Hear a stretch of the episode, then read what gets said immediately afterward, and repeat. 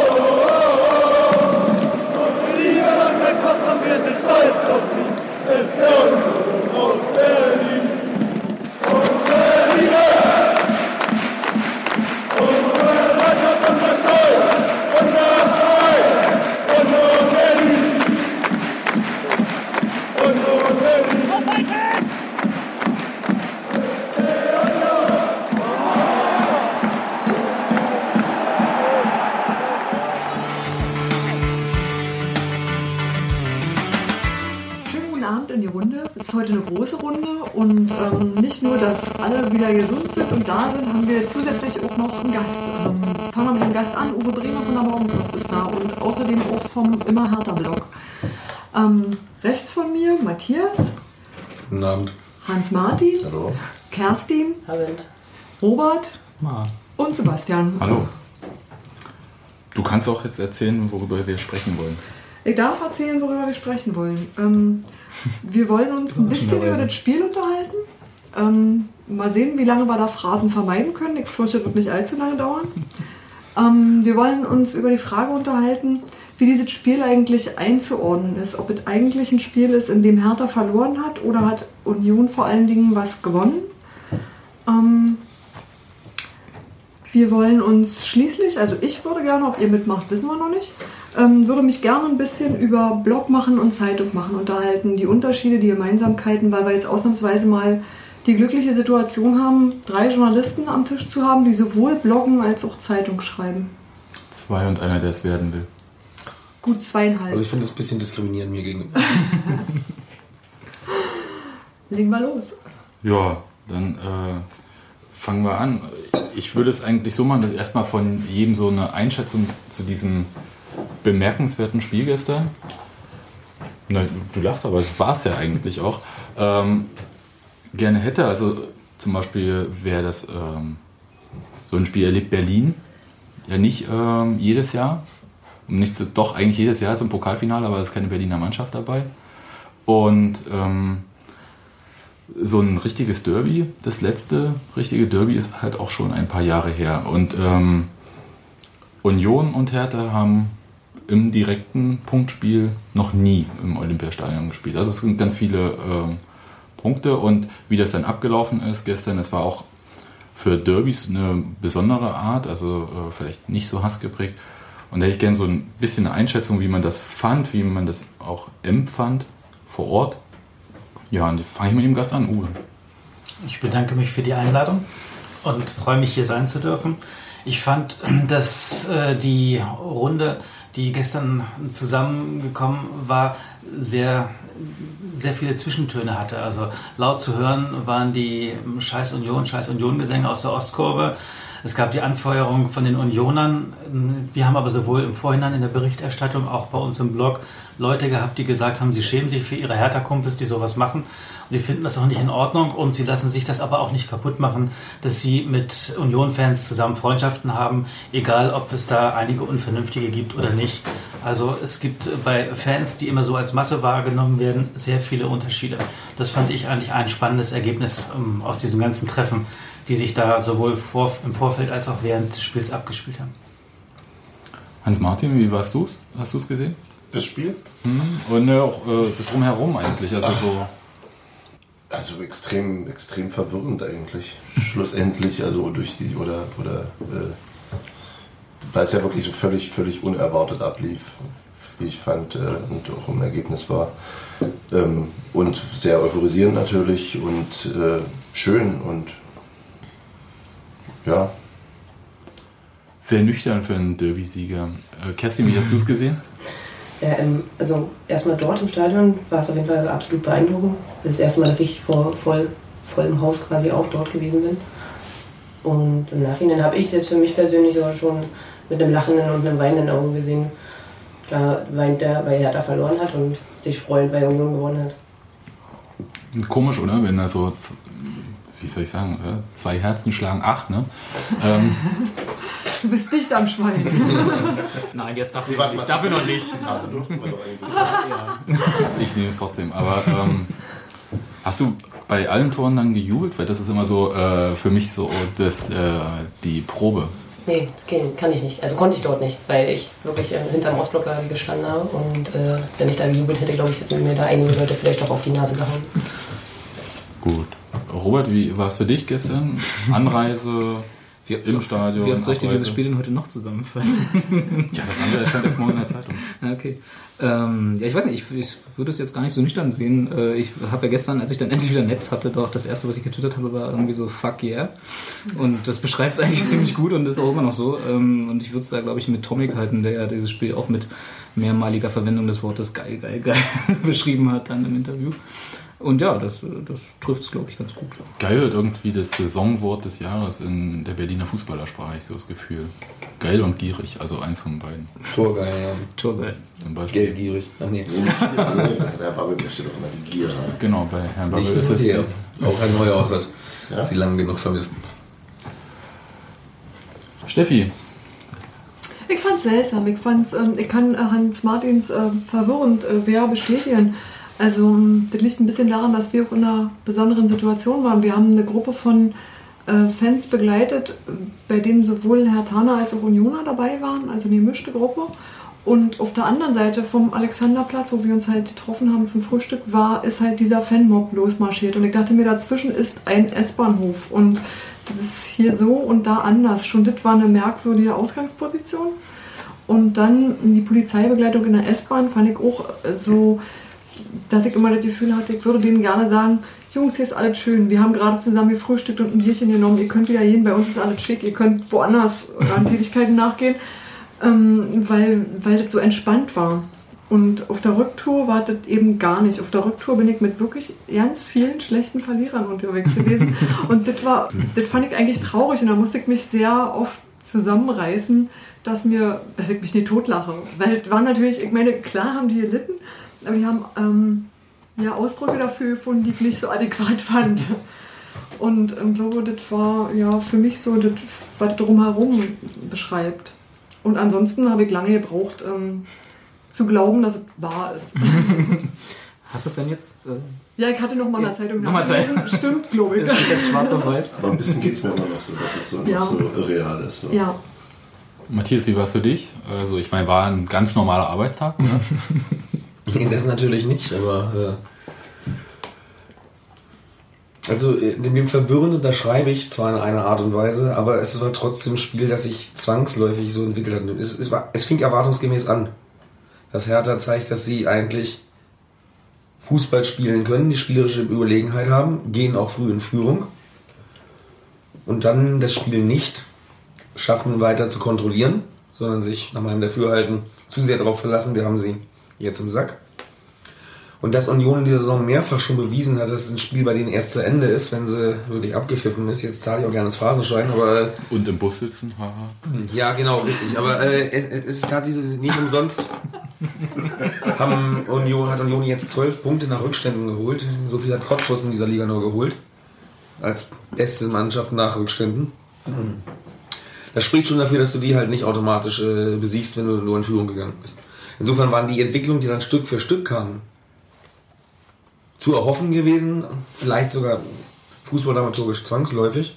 Weil das Gegentor, das Hertha gefressen hat aus dem Nichts, äh, hat sie ja offensichtlich schwer beeindruckt. Und dass dann Union eine Chance gewittert hat und auch gemerkt hat in der zweiten Halbzeit, Hertha kommt nicht mehr so stark raus wie zu Beginn des Spiels, hat ja auch, wenn ich mir die Wechsel angucken, äh, Union mutiger werden lassen. Da ist halt ein weiterer Stürmer eingewechselt worden. Da standen nachher mit Kolk, Benjamina und Mosquera im Prinzip drei gelernte Stürmer mit auf der Formation drauf. Zu einem Zeitpunkt, als es noch unentschieden stand. Das war dann schon so, dass sie unbedingt das Ding noch reißen wollten, um nicht mit dem Punkt, mit dem hätte jeder leben können, glaube ich, äh, zu holen, sondern wirklich die Sensation perfekt zu machen. Und das andere, was Uwe vorhin sagte mit den Fangesängen, habe ich ähnlich empfunden. Das war mir zu viel Gegnerbeschimpfung in manchen Sachen.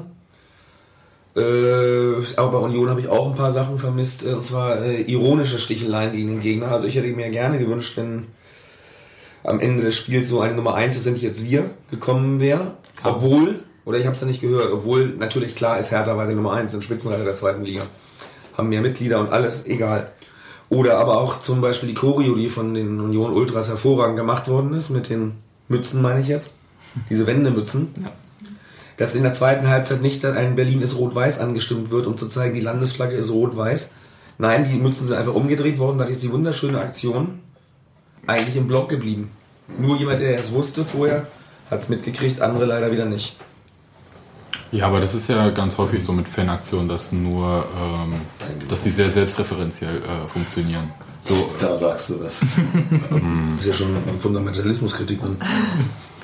och. Gut, aber du bist ja gleich jetzt ins Spiel eingestiegen. Na, Moment, Sebastian. Wie war es denn für dich?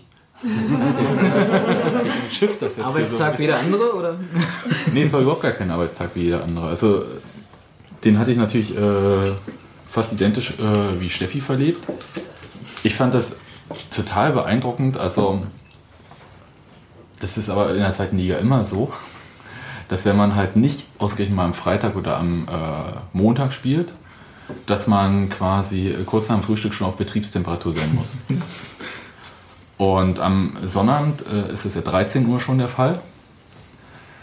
Und dann treffen sich dann halt äh, Unioner und Herr Thaner ähm, zum Frühstück, bestellen Bier, reden ein bisschen miteinander, aber da, da ist noch keiner äh, in der Lage, irgendwie wirklich Fangesänge anzustimmen oder so. Weißt du, da da wird, werden ein paar Witze gemacht und so, so weiter und so fort.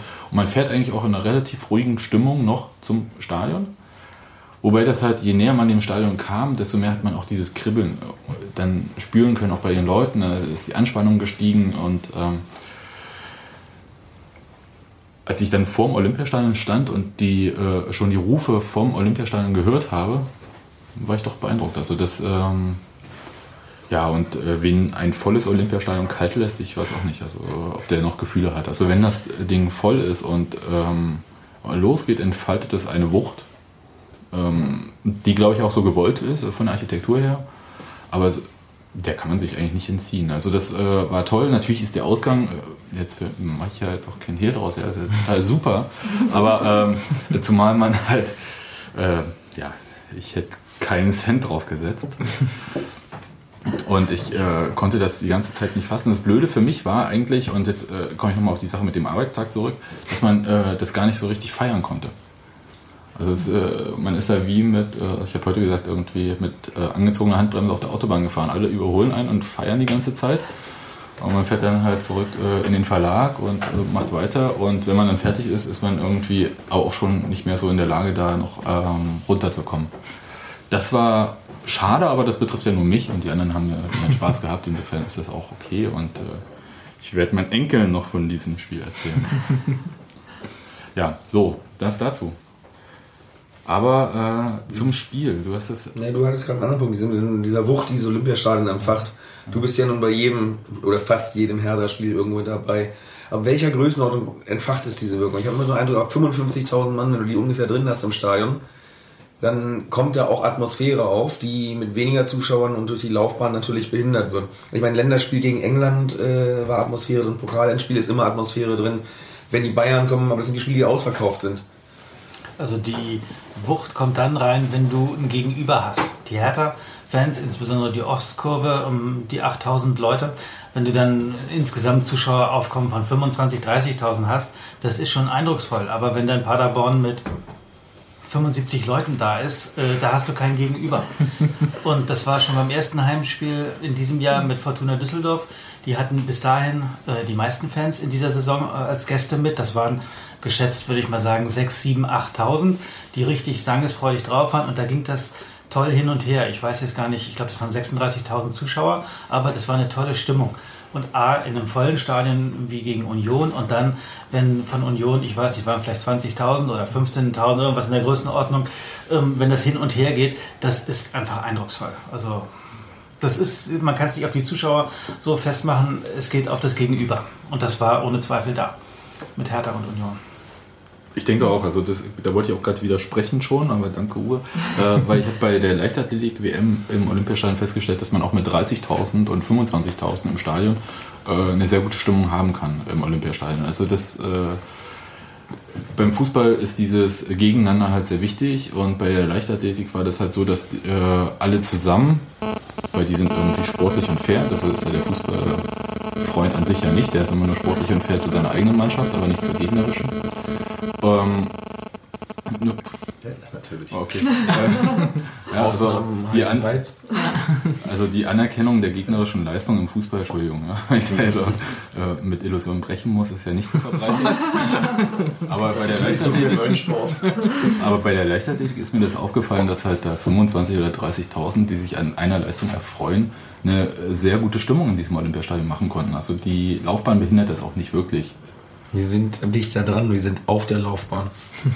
Das hat vielleicht einen erheblichen Vorteil, dass du sie siehst. Quatsch, Nicht also- beim Hammer werfen. Ja, und auch nicht wenn Weitsprung in anderen. Ja, und wenn sie 100 Meter laufen, ist das auch nur auf einer Seite. Ja. Und das ist einfach gigantisch, was sich dann in der Atmosphäre aufbaut. Ich finde ja, dass in einem Stadion, das ist Leuten, die nicht ins Stadion gehen, manchmal schwer zu erzählen, wenn man nach Hause kommt.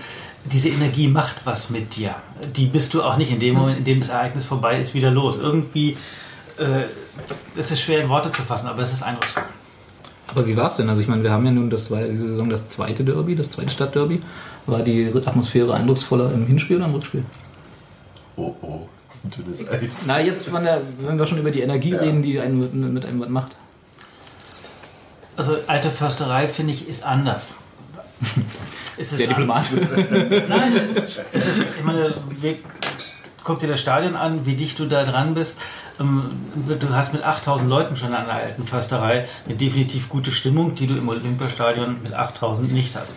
Das war auch ein Derby, das war ausverkauft. Ähm, Also das ist, fand ich, also sehr eng, sehr kompakt, sehr kompress und intensiv dadurch. Das Wetter war toll, das Licht, ich habe das, das Licht war super beim Hinspiel, das war im September. Das war gestern ja nur ein grauer, muscheliger Tag. Ähm, also, das sind so Äpfel mit Birnen verglichen. Das ist auch eindrucksvoll. Anders, anders war. Ja, Ich fand's hitziger, Mensch. Ja, ich auch. Ich fand es aggressiver eigentlich Ja. in der alten Försterei. Ja, war's doch, glaube ich, auch. Dadurch, dass es näher dran war. Fand ich. Nein, nicht nur näher dran. Also so wie ich die Schilderung von Hertha-Fans äh, mir habe anhören können, die äh, in der alten Försterei nicht im Hertha-Block standen und auch nicht unbedingt mit einem Hertha-Schal, äh, sondern einfach normal. ähm, ja, aggressiv trifft es. Also denen gegenüber dann. Aber ähm, gut, aber darüber wollte ich gar nicht so. Ich, Ja, aber hätten, hätten wir das nicht umgekehrt empfunden, wenn wir jetzt uns mitten in die Ostkurve reinstellen würden, auch als nicht erkennbare Leute? Ich glaube, das Okay, liegt dann- auch mit daran, dass du dann- in dann- der kompakten Einheit von Unionern da warst. Der Bunky lässt mich nicht. Nee, Steffi, erzähl, weil wir hatten genau äh, dieses Ja. äh, Thema schon mal. Naja, wir haben... Jetzt nur, weil man sieht, er zieht eine Schippe, das ist ja putzig. ähm, Und ich glaube, das Wort putzig hilft da jetzt auch nicht. nee, wir haben ähm, das irgendwie mal versucht so zu erklären, dass bei uns diese Ding Ostkurve, dass es bei uns das ganze Stadion betrifft. Unser ganzes Stadion ist eine Fankurve. Es gibt halt nicht die Fankurve oder die eine Kurve, in der sich alle sammelt, sondern du hast das eigentlich überall. Ja, du hast die, du hast das Wude-Syndikat hinterm Zuckertor, das stimmt schon, aber du hast eben genau so eine sangesfreudige und auch zündelfreudige Bande mit Transparenten auf der langen Gerade. Also ist, du kannst nicht wirklich sagen, da stehen die Fans und da sitzen die anderen. Das gibt's nicht. Nee, neutrale Zuschauer. Und neu- neutrale Zuschauerreihen gibt's Ja. bei Union eigentlich nicht. Selbst fehlt uns auch noch die Tribüne. Genau. So für den Fanblock. Das sind vielleicht die hinter Glas ganz oben in der Eisern Lounge, ich weiß es nicht, aber selbst da bin ich mir nicht sicher. Also das ist tatsächlich, es gibt diesen Bereich nicht und deswegen ist es wahrscheinlich so, dass man sich das als Hertha-Fan wahrscheinlich anders vorgestellt hat und sich, ich will nicht sagen leichtsinnig, aber doch wohin gestellt hat, wo ähm, man nicht gut gestanden hat einfach. Kerstin. Nö, also ich, ja, ich finde erstmal schon, dass es doch ein Unterschied ist, ob du direkt hinterm Tor stehst oder ob du auf der Laden stehst. Also es ist schon ein Unterschied, weil hinterm Tor hüpfst du halt mit und machst auch mit. Und die singen auch alle mit. Und das ist irgendwie auf der Langrade nicht unbedingt der Fall. Aber Die sind, ja einfach nur, aufgeprägt einfach. die sind einfach nur älter auf der langen Gerade. Ja, die sind ein bisschen, bisschen gelassener, ein bisschen ruhiger Ich vielleicht. stand da auch immer. Wir noch? Nee, aber es, es, war, es ging einfach nur darum, dass äh, diese Idee von Fanblog, und ich glaube, das war dieses grundsätzliche Missverständnis gewesen. Also ich äh, ähm, habe ich mit ganz vielen Hertha-Fans gehabt, die dachten, äh, das ist doch neutrale Zone hier. Ich sage, nein. Äh, es gibt einen Pufferblock und das ist leer. genau. Das Ding war total Zone. Also, äh, aber das ist, äh, das hat was mit der Größe des Stadions zu Ja, tun. ja, und das hat auch was, äh, weil ist ja nicht so, dass Union ähm, jahrelang äh, sich vor Zuschauern nicht retten konnte. Eher weniger, ja. ja, also ich, wie gesagt, ich stand aber auch schon mal mit 800 Leuten im Olympiastadion. Insofern äh, auch das kann eine beeindruckende Kulisse sein, aber andersrum. Halt. Gut, aber jetzt vielleicht doch mal zum Spiel. Das ist sportlich. Ne? Ja, ja, super. Ein guter Bogen. mehr, komm. Ähm, das ging los, äh, wie es erwartet wurde. Schlimmer. Fand ich nicht. Noch schlimmer. Nicht? oder? Das hat Matthias ja schon. Da hast du schon geschüttelt im Kopf, ja. Also ich äh, war ein bisschen schockiert von der Art und Weise, wie Union aufgetreten ist in den ersten 20 Minuten. Also dermaßen, dermaßen konfus ähm, und ich meine, die Unsicherheit gesehen haben alle den Torwart, ähm, wie nervös der war, aber das war im Aufbau. Die Pässe wurden ohne Bedrängnis in Seiten ausgeschlagen. Ähm, der, der Ball kommt, Hilfe, ich will ihn nicht, nimm du ihn, ich will ihn auch nicht, hauen wir in den Seiten aus. Also das war wirklich ähm, nicht Zweitliga-like, was da 20 Minuten lang geboten wurde. Und im Gegenzug, ähm, das Hertha, das, ähm, also die haben sich vorgenommen, rauszugehen und gleich gegenzuhalten und ihre Dominanz auszuspielen, aber dass sie dann jeden Zweikampf gewinnen und dass da jedes Dribbling gelingt und dass dann also permanent ähm, Alarmstufe Rot im Hertha Fünfer ist, das habe ich mir nicht so erwartet. Entschuldigung, im, Ja. im Union. Ich glaube, der Kollege Arzt war relativ ähm, kühl zu der Zeit. Also das habe ich mir äh, so nicht vorgestellt und ähm, das hat mich auch verwundert, dass das so leicht war. Und ich meine, der Vorwurf, ähm, den sich bei Hertha nun alle zurecht machen lassen müssen, ist, in dieser Phase eben nur ein Tor geschossen zu haben. Weil ähm, da hätte man auch über ein höheres Ergebnis hätte sich da niemand beschwert. Also das Da liegen wir gar nicht so weit auseinander. Ich erwartete schon, dass Hertha von Anfang an zeigen wollte, dass sie können, dass Union so schwach spielt. Äh, das können sie, das haben sie ja Saison oft genug äh, schon bewiesen in diversen Auswärtsspielen, zuletzt auch zu Hause gegen Paderborn. Äh, wenn sie jetzt einen solchen Tag erwischen und dann auf eine Mannschaft treffen wie Hertha, erwartest du eigentlich, dass sie 3-4 mitkriegen. Deswegen sagte ich, es läuft erwartungsgemäß. Und was dann kam, war ja die äh, veränderte Situation, Ja. die sich Hertha, glaube ich, primär selber zuzuschreiben haben, weil Ja klar. Da gehe ich mit, ja. Okay, aber was Union kam irgendwann ein bisschen, also ich, ich, ich will das überhaupt gar nicht jetzt so äh, hochhängen, ein bisschen in die Zweikämpfe. Also mehr war auch erstmal nicht. Und dann gab es diesen Befreiungsschlag. Mosquera nimmt den Ball mit äh, äh, Schulter, Brust. Man äh, zum Glück äh, Ich habe auch das Wort Oberarm gehört. Oberarm, Ich habe ich hab auch den Oberarm gesehen. Das war hier. Der Vorteil ist, glaube ich, dass die ähm, Armpartie bei dem Trikot nicht abgesetzt ist, sondern komplett rot ist. Und deswegen, das ist mein, clever. das heißt, Trikot du würdest Union nie empfehlen, ein Arsenal-Trikot zu tragen. Richtig. Mit äh, anderen weißen Ärmeln auf Nee, rotem auf keinen Fall. Aber ich glaube, das, war der- das war der In Vorteil. der Spielweise, ja. Der zweite Vorteil war äh, ein auf beiden Seiten unglaublich schlechter Schiedsrichter. Also unglaublich schlecht, aber schlechter. Ich habe im Stadion dieses Tor nur gesehen, ich habe den Text geschrieben, habe kurz hoch und dann sehe ich den Ball ins Tor fliegen. Was? Und dann sehe ich Mosquera jubeln und habe gedacht, was? Ach, schade. So Also ein ich- schönes Tor verpasst. Ne, ja, tatsächlich. Vor allem lässt er jetzt wieder 14 Monate Zeit bis zum nächsten. Ja, aber wie, wie konnte das passieren? Also wie konnte Mosquera ein Tor schießen?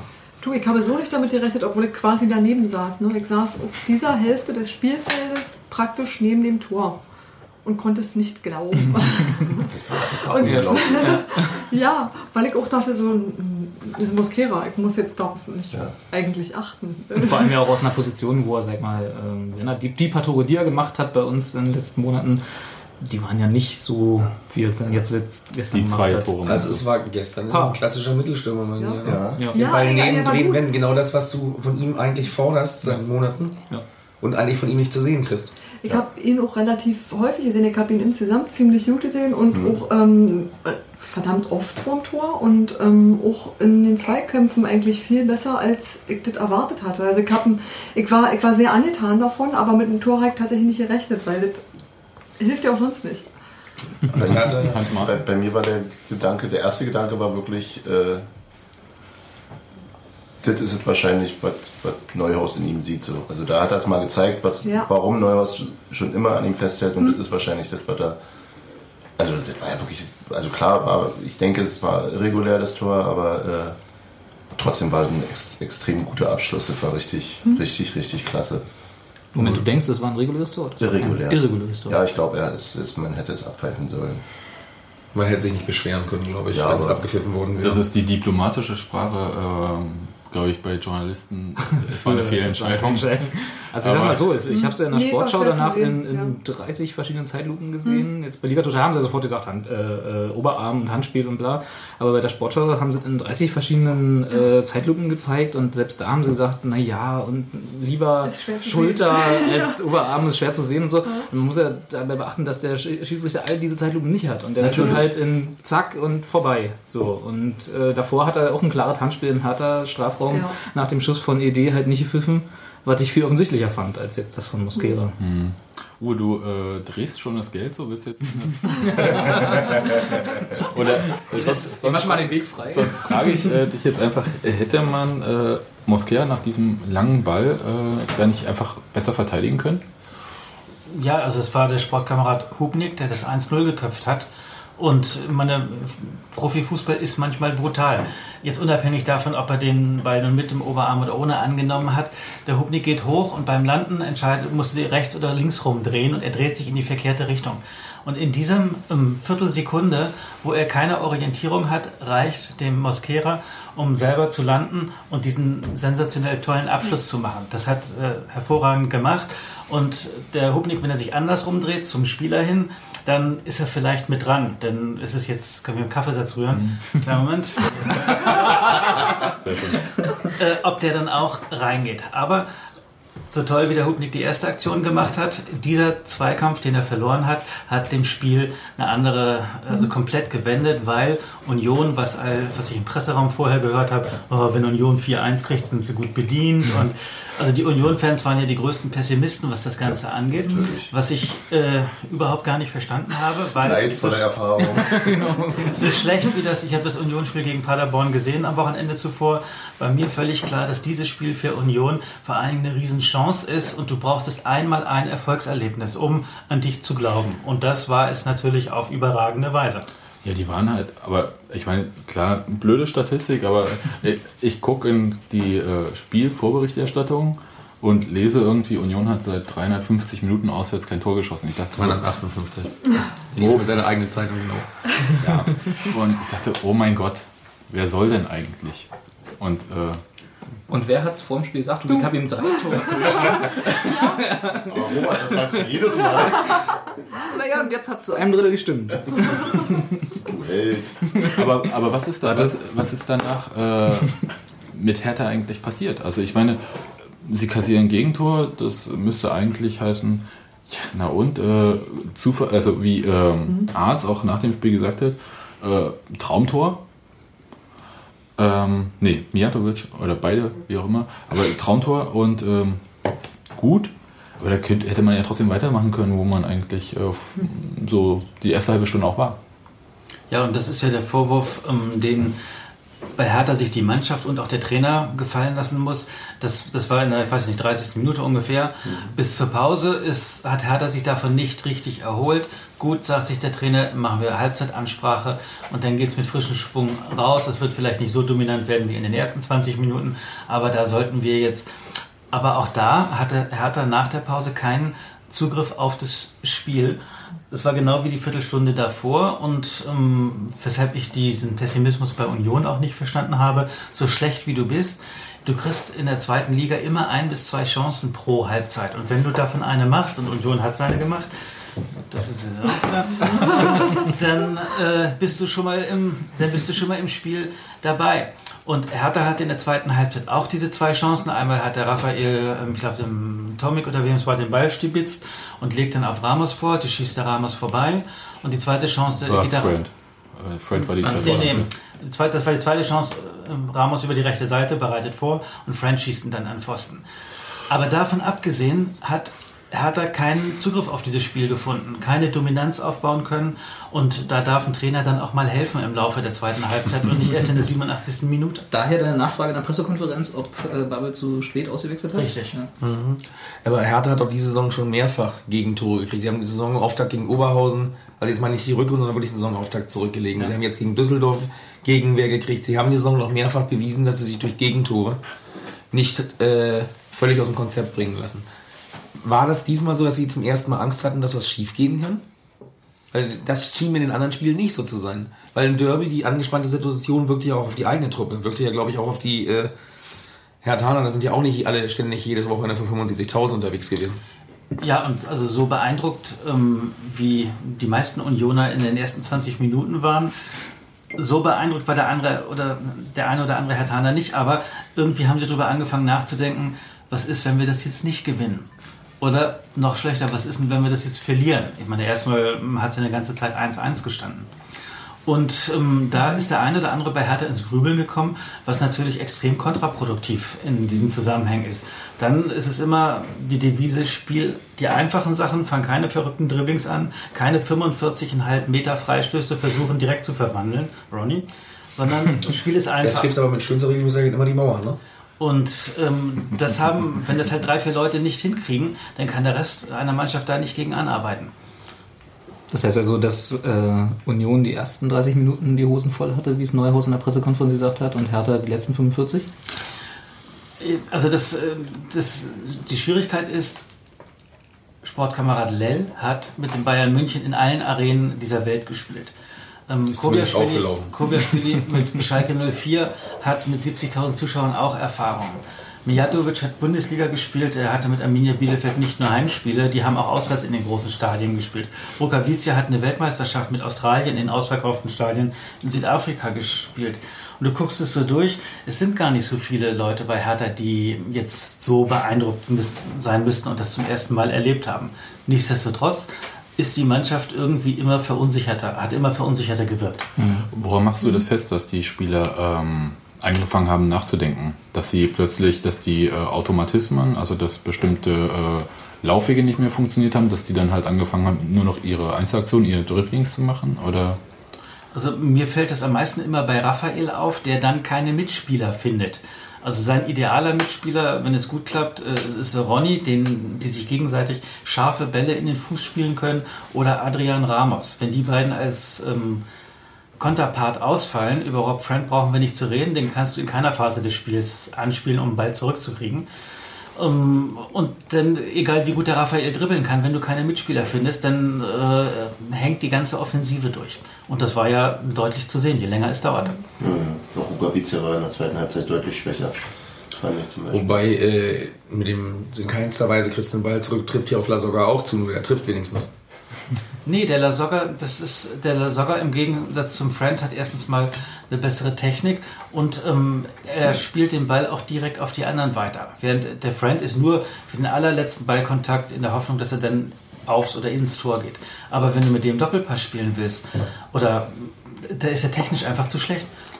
Ich habe mich ja, das gebe ich ehrlich zu, als ich äh, gelesen habe, dass äh, diese Kreuzbandverdrehung, Anriss, äh, Knieverdrehung, was auch immer, äh, das Lasogga. hat, äh, und er zwei Wochen ausfällt und damit fürs Derby, äh, habe ich mich sehr gefreut, weil ich von Lasogga sehr viel halte und ihn ähm, für eine absolute Maschine eigentlich halte, auch im Spiel von Hertha, die vorne irgendwie so ein Tempo drauf haben kann. Ich war total beeindruckt vom Auswärtsspiel in Oberhausen, wo der hat sich vom Torwart Gegenspieler... erinnert sich bis heute noch. Ja, richtig. Der, hat, der, der wird nachts äh, aufwachen. ja, also das ist wir hätten ja selber einen verunsicherten Keeper drin, der auch sich wahrscheinlich an das eine oder andere hätte erinnern können. Ja. Oder erinnere ich an das Testspiel gegen Babelsberg vor der Saison, wo La Soga da den einen Ball abzieht, wo selbst Bubble draußen hat, hat macht er da jetzt schon wieder. Und müssen sagt, oh, drin. Das ist ja diese Torgeilheit, das Wort hatten wir vorhin, wo diesen Instinkt offensichtlich hat, den Rob Friend im Moment völlig. Ach, Friend ist ja eigentlich auch kein schlechter Spieler. Die Chance, die er hatte in der zweiten Halbzeit, wenn er die reinmacht, alles schick. Oh ne, ich finde schicker so. Aber ich habe von, aber ich habe auch äh, von Herr Tan ein SMS bekommen. Äh, Union hätte ja in Überzahl gespielt, weil Friend sei kein Herr Taner an dem Tag gewesen. Den haben sie alle nicht so sehr gemocht. Ne? Ich habe im Hertha-Forum ein bisschen gestöbert und die, haben, die vergleichen ihn schon mit äh, Arthur? König Arthur. Das finde ich äh, übertrieben, ehrlich gesagt. Ja, ist das so. Dann Friendly Fire. Also äh, würdest du jetzt äh, Friend als ähm, Hat doch keiner gehört. Ich hab's gehört. würdest du Friend als äh, absoluten Fremdkörper im Hertha-Spiel bezeichnen? Fremdkörper. Um in den 10-Euro-Schein reinkommen. Ich glaube, das Problem bei Rob Friend ähm, fängt an, bevor er verpflichtet worden ist. Wenn heute das Modesystem im Fußball, was fast alle Mannschaften spielen, ein mehr oder weniger 4-2-3-1-System ist, ist die Frage, dieser eine Stoßstürmer, was für ein Typ muss das sein? Und im vergangenen, in der vergangenen Saison bei Bayern München war ganz klar zu sehen, dass äh, jemand wie Mario Gomez oder sogar jemand wie Klose, der nicht beweglich, der nicht antrittsschnell ist und der technisch nicht sehr gut ist, setzt sich dort nicht durch, sondern das ist ein kleiner Typ wie der Ivica Olic, ähm, der halt rackert wie ein Teufel und in dem Moment, in dem er den Ball verliert, sofort anfängt defensiv zu arbeiten. Übrigens eine große Qualität von Thomas Müller. Die brauchst du in der Sturmspitze. Und all das ist Rob Friend nicht. Aber dass Rob Friend 1,95 groß ist, ähm, irgendwie Anfang 90 Kilo wiegt und kein Sprinterkönig sein kann, weiß man vorher. Dass seine Technik nicht die von Lionel Messi ist, weiß man auch vorher. Dass er jemand ist, der im Strafraum den letzten Pass dann vielleicht verwerten kann, weil er halt, er ackert wie ein Pferd, das ist wirklich eindrucksvoll, wie er das macht, ist die Frage, hat Hertha die Außenverteidiger, die schnell auf der Seite sind und die Flanken reinbringen können? Christian Gucken wir Lell. da mal eben hin, das sind Herr Kobiaschwili und äh, Herr Lell. Auch keine Und, Einer langsamer als der äh, so, andere. und dann hast du rechts und links auf den Außenbahnen im Mittelfeld Adrian Ramos und Nikita Rukavica, die beide seitenverkehrt von ihren Füßen her spielen. Das heißt, die tun so, als ob sie nach außen gehen, um in die Mitte zu ziehen und entweder um selbst abzuschließen oder dann um da jemanden zu bedienen. Ja. Keiner dieser Spieler bei Hertha ist jemand, der nach draußen zur Grundlinie geht und die Flanken reinbringt. Und deshalb ist Rob Friend, ähm, sogar so sehr wie er sich da engagiert, glaube ich, der verkehrte Mann für diese Position. Das ist ja auch ein bisschen das, was er in der, in der Winterpause hat anklingen lassen, dass er nicht ins Spiel kommt. Und da, die, die, äh, da gebe ich dir auch völlig recht in dieser Analyse, dass das natürlich mit so einem Kanten vorn drin, äh, mit, dann mit Inverted Wingers zu spielen, völlig idiotisch ist. Also ich habe es nie verstanden, warum sie es machen. Wenn der keine Flanken kriegt, was soll er sonst da? Ein bisschen war ja wohl, wenn ich es recht verstanden hatte, initial auch die Hoffnung, dass er so ein Wandspieler sei, der sozusagen mit dem Rücken zum Tor Bälle abschirmt und gegebenenfalls prallen lässt. Aber Das macht da, Ella Soga zum Beispiel gut. Genau, und aber auch da scheint es nicht, dass sich, das scheint ihm auch nicht so zu liegen. Und insofern natürlich passt er tatsächlich nicht wirklich, wenn man so spielt. Aber er war der teuerste Transfer von Hertha. Äh, hat den der Trainer mitverpflichtet oder war es eine Verpflichtung noch ohne Trainer? Das weiß ich gar nicht. Nein, den haben die zusammen verpflichtet. Also meines Wissens nach sind, ähm, gab es sehr enge Absprachen. Der Bubble ist ja sofort, nachdem er verpflichtet worden ist, im vergangenen Mai ähm, hier in Berlin geblieben und ähm, der Manager Michael Preetz und der Trainer haben sich zusammen von morgens um neun bis abends um neun äh, gesessen und abgestimmt und gemacht und getan. Also ich habe nie was anderes gehört, als dass Rob Friend eine von beiden ähm, getätigte Verpflichtung ist. Du hast es vorhin, äh, Uwe, du hast es vorhin erwähnt, hat sich Markus Babbel äh, vercoacht in diesem Spiel. Also ähm, ganz häufig, natürlich macht man das nach dem Spiel äh, noch viel drastischer, weil äh, man ja weiß, wie es ausgegangen ist, aber ähm, die späten Wechsel und dann die Wechsel, ja, also ich meine, die, die waren sowieso zu spät, ob er dann noch auf der Position wechselt oder nicht, fand ich, wär, war dann schon egal, aber äh, hätte er nicht viel früher irgendwie ein Zeichen setzen müssen, irgendwie jemand, also zehn Minuten nach der Pause, okay, es funktioniert nicht jetzt, aber Doppelwechsel. Also ich finde, dass äh, jeder Trainer, der nach Lucien Favre bei Hertha BSC an der Seitenlinie steht, ein Problem hat, weil dieser Favre den Hertha-Fans gezeigt hat, du kannst unfassbar viel mit einer schlauen Strategie bewirken und wenn es nicht läuft, dann kann man die ändern und dann kann man nochmal durch Wechsel nochmal versuchen, Einfluss zu nehmen und das kann Spiele positiv entscheiden. Manchmal geht es auch nicht aus, nicht auf. Als Trainer hast du aber ein Problem, wenn du wieder Bubble ähm, erstmal eine Bank dir zusammenstellst, auf der kein einziger Stürmer sitzt. Das ist mir unbegreiflich, da stimmt die Balance nicht. Weshalb, äh, dass der Bubble im Moment nicht öffentlich sich hinstellt und sagt, ja, ich habe ähm, da verkehrt gepokert und ich konnte nachher nicht mehr ähm, auswechseln, weil heute sagte er uns nach dem Training, dass wenn er ähm, Ramos, wenn er Ronny rausgenommen hätte, hätte er Adrian Ramos defensiver links im Mittelfeld spielen lassen müssen, dann wäre noch weniger Zug zum Tor gekommen. Das heißt auf Deutsch, er konnte Rob Friend, der, das hat ja wirklich wehgetan, dem zuzugucken. Der hat geackert, aber der hat keinen Ball bekommen. Der, seine Zweikampfquote war 0%. Der hat alle Zweikämpfe verloren. Da musst du so jemanden, wenn du ihn nicht zur Pause erlöst, dann spätestens nach 60 Minuten sagen, danke, geh duschen. Und dann geht irgendwer Neues rein. Und selbst wenn du so viele Mittelfeldspieler auf der Bank hast wie Bubble, dann sagst du, dann stellen wir uns im Mittelfeld anders auf und dann geht Adrian Ramos in die Sturmspitze. All das hat er nicht gemacht, weil er den Spielfluss nicht stören wollte. Das ist mir Welchen unbegreif- Spielfluss? Das ist sehr unbegreiflich, weil ich habe in der zweiten Halbzeit von Hertha halt ähm, genau die Abwesenheit von Spielfluss zu bemängeln. Und was mich dann noch äh, wundert, Peter Niemeyer war zehn Tage verletzt und ähm, war irgendwie nach 55, 60 Minuten am Ende. Mit Fabian Lustenberger hast du jemanden, den du problemlos Und er 1 zu hatte 1 die verletzt, den Zusammenprall mit Paaren. Reinwerfen kannst. Äh, Der Niemeyer hat mit einer leichten Gehirnerschütterung gespielt. So what? Gut gemacht, raus und dann geht der nächste rein. Der wurde in der 80. Minute als erster gewechselt, weil er sich kaum noch auf den Beinen halten konnte, der Niemeyer. Und ähm, da ist von außen ähm, fast überhaupt keine Hilfe gekommen. Habe ich nicht verstanden, der Ja. Trainer. Ja, 87. Minute. Hatten wir heute schon mal irgendwie Ja. äh, in der Redaktion. 87. Ja, Minute wurde erst Niemeyer ausgewechselt. Gut, in der, warte mal, in der So, 80. in Äh, Ronny, Ronny raus, Ronny raus So, aber also er hat sein Wechselkontingent nicht ausgeschöpft, wobei es geht einfach um das Smart-Sein. Wenn du siehst, du hast keinen Zugriff auf das Spiel, dann du hast äh, hinten irgendwie noch sieben Leute auf der Bank, dann kannst du umstellen und kannst dann nochmal frischen, frischen Schwung bringen. Dieses Zeichen hat der Trainer an seine Mannschaft überhaupt nicht gegeben. Das finde ich schade. Und das wiederum ist ja auch offensichtlich auf der Gegenseite erkannt worden, dass da es nicht kam und dann versucht worden zu sagen, wir wiegen das noch um, wir bringen einen weiteren Stürmer mit Benjamina. Genau. Und Wir in haben der vierten Kolk. Minute schon paar, äh, so Tomic für Paaren. Gut. Das war jetzt nicht wirklich eine taktische. Aber Das, das hat ja eigentlich eher noch defensivere Auswirkungen. Los, Micha, geh mal. Weil Paaren sind, ja, Paaren sind auf seiner Position als Sechser, er war ja eigentlich in einem 4-1-4-1, was er spielen wollte. Wobei Paaren sind im offensiven Mittelfeld den defensiven Paar spielen sollte, nicht als klassischer Sechser wie Peitz.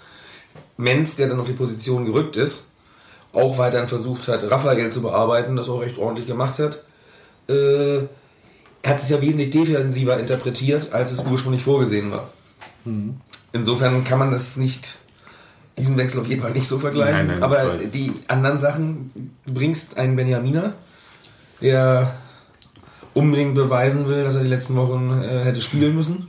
Damals noch mit der Hoffnung, zum Länderspiel fahren zu dürfen. Was ja jetzt aufgrund der Unruhen in Nordafrika ausgefallen ist für ihn. Der natürlich vorher Wettkampfpraxis haben will, um eventuell dort sich sozusagen für den Afrika Cup endgültig empfehlen zu können. Deswegen je über jede Minute, die er nicht spielt, sauer ist. Du hast, schiebst Kolk weiter nach vorne die Spitze und aus der etwas zurückgehobenen Mittelfeldposition. Und schon hast du drei Leute, die nach vorne machen wollen und noch was verändern wollen. Und zwar auch in dem Gefühl, bei Hertha geht heute nichts. Zumindest nicht so, dass wir jetzt Angst haben müssen, sondern hier können hier, wenn wir sie vorne beschäftigen, so weit mindestens von unserem Tor weghalten und vielleicht kommt ein Lucky Punch. Okay, und jetzt, jetzt Benjamina? Äh, Das war die 57. 57. Minute. Ja, und jetzt, jetzt, jetzt, jetzt werde ich ein bisschen äh, auch mal giftig. Äh, du sagst, äh, äh, äh, Kolk nach vorne, äh, weil ihm die defensivere Variante nicht liegt. Das stimmt auch, das hat man ja auch gesehen. Aber weiter vorne hat er auch nicht so viel gebracht. Äh, Kolk war stinke sauer äh, mit seiner Auswechslung. Aber ich glaube nicht wegen der Auswechslung an sich, sondern er war stinke sauer mit sich selbst, oder? Kann ich jetzt nicht sagen. Weil, Wäre schön, aber es war eins seiner schlechteren Spiele. weil wenn er jetzt über die Auswechslung sauer ist, dann... Nö, das war erst in der dann, 86. dann hätte er den Schuss nicht gehört. Also, weil er war ja wirklich nicht... Doch, es gibt, es gibt ein Argument, warum er dann trotzdem sauer sein darf, weil er genau merkt, in diesem Spiel kommen auf einmal Räume, es kann noch was gehen und er als Spielertyp äh, bildet sich, nein, er bildet sich nicht nur ein, sondern weiß halt genau, jetzt kriege ich vielleicht endlich mal den Pass, den sie mir über 90 Minuten gefühlt verweigert haben und dann mache ich mein Tor, was er unbedingt machen Ja, wollte. ja, ja, ja. Das kann mit ein Grund sein, dass er schlecht gespielt hat, dass er eigentlich nur versucht hat, technisch zu spielen, äh, was am Anfang, wo Union ja erstens nicht drin war und sowieso fehl am Platze ist, auch im weiteren Verlauf du sich erst rein kämpfen musstest, äh, auch nicht an dem Tag das beste Mittel war, ist eine ganz andere Geschichte. Ja gut, ja, ja, so gesehen schon, aber insgesamt, er war schlecht und ich Ja. hoffe, es ist ihm auch klar. Also ich fand gerade die Auswechslung von Kolk viel zu spät. Also äh, ich habe gestaunt, als er Benjamina gebracht hat, dass er ihn für Idee gebracht hat und Da nicht ich für Kolk. gedacht, dass es für Kolk ist. Ja, äh, Aber habt ihr Idee gesehen? Nee, Auf das war ja das. Genau. Das, das Problem war nicht, dass ED jetzt besser gewesen wäre äh, als Kolk, sondern dass er dann noch einen Stürmer brachte. Das hat mich eher überrascht, sozusagen, dass er dann so all in gegangen ist Aber im Wesentlichen. behielt, glaube ich, das System mehr oder weniger bei. Ja, Benjamin kann auch Flügel. Also Ja. nicht gut, Hat er, also sie haben dann getauscht, dann dann stand Benjamina vorne in der Mitte. und Okay, das stimmt, aber der, die Anzahl der nominellen Spieler hat sich, äh, Stürmer hat Ja. sich erhöht in dem Moment. Und das war für mich überraschend. Positiv überraschend, das hat mich gefreut in dem Moment. Äh, aber ich hätte den doch eher für Kolk gebracht. Also jetzt Mhm. an, an meiner Stelle, aber ich bin ja auch nicht Trainer insofern. Ja, aber da Bei ist die Überlegung, wer ist, Oh ja, stimmt. wer ist torgefährlicher? Und wenn ich mir ein ED, wenn ich habe beide zwei gleich schlechte Kolks Ja. und ein ED Ja, und ich will hier ein Tor schießen, dann hätte ich wen ja, nehme ich raus? Ja, hätte ich Kolk. lassen, schießt nie ein Tor. Ja, ja, das ist richtig. Also Obwohl, wenn es nicht das Handspiel gegeben hätte, aber egal. Gut, aber äh, ich habe noch so ein paar Sachen so auf dem Zettel. Wir haben noch nicht über das äh, 2 zu 1 geredet. ähm, da Das Tor mit Ansage. erstmal vielleicht erzähl. Matthias, erzähl du doch erstmal, was Marco Rehmer angeblich vorher gesagt hat. Auch ich glaube ja nicht, dass Kollegen irgendwas verdrehen mit Absicht oder sonst was. Den glaube ich mal einfach, dass Marco Rehmer gesagt hat, dass Thorsten Matuschka sein rechtes Bein nur braucht, um drauf stehen zu können, aber nichts anfangen kann. Gut, und äh, Es den ist schön, wenn man sich solche Experten reinholt. Äh, das sollte man vielleicht vorher abchecken. Äh, es er- ist Nationalspieler. Äh, Ex-Nationalspieler. Okay.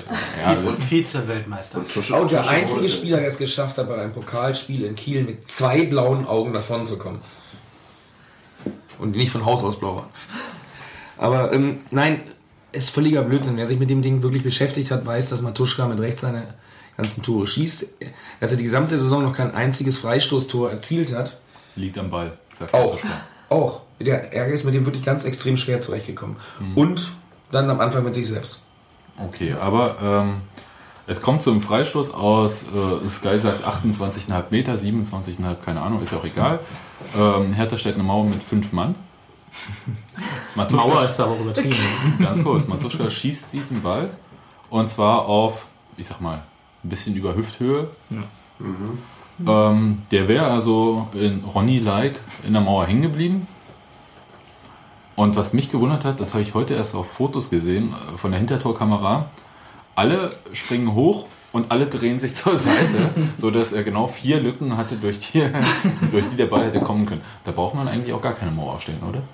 Ja, also das sind dann so Sachen, wo man den Trainer dann wieder ein Stück weit aus der Kritik, die wir vorher hatten, rausnimmt, weil in der Videoanalyse vor dem Spiel war ein Punkt, Kinder, was ihr vermeiden müsst, sind Freistöße in dem Bereich zwischen 20 und 35 Meter vor dem Hertha-Tor, weil Union hat den Matuschka. Das heißt auf Deutsch, das ist so sicherlich nicht gesagt worden, entweder vorher faulen oder laufen lassen und dann versuchen zu blocken.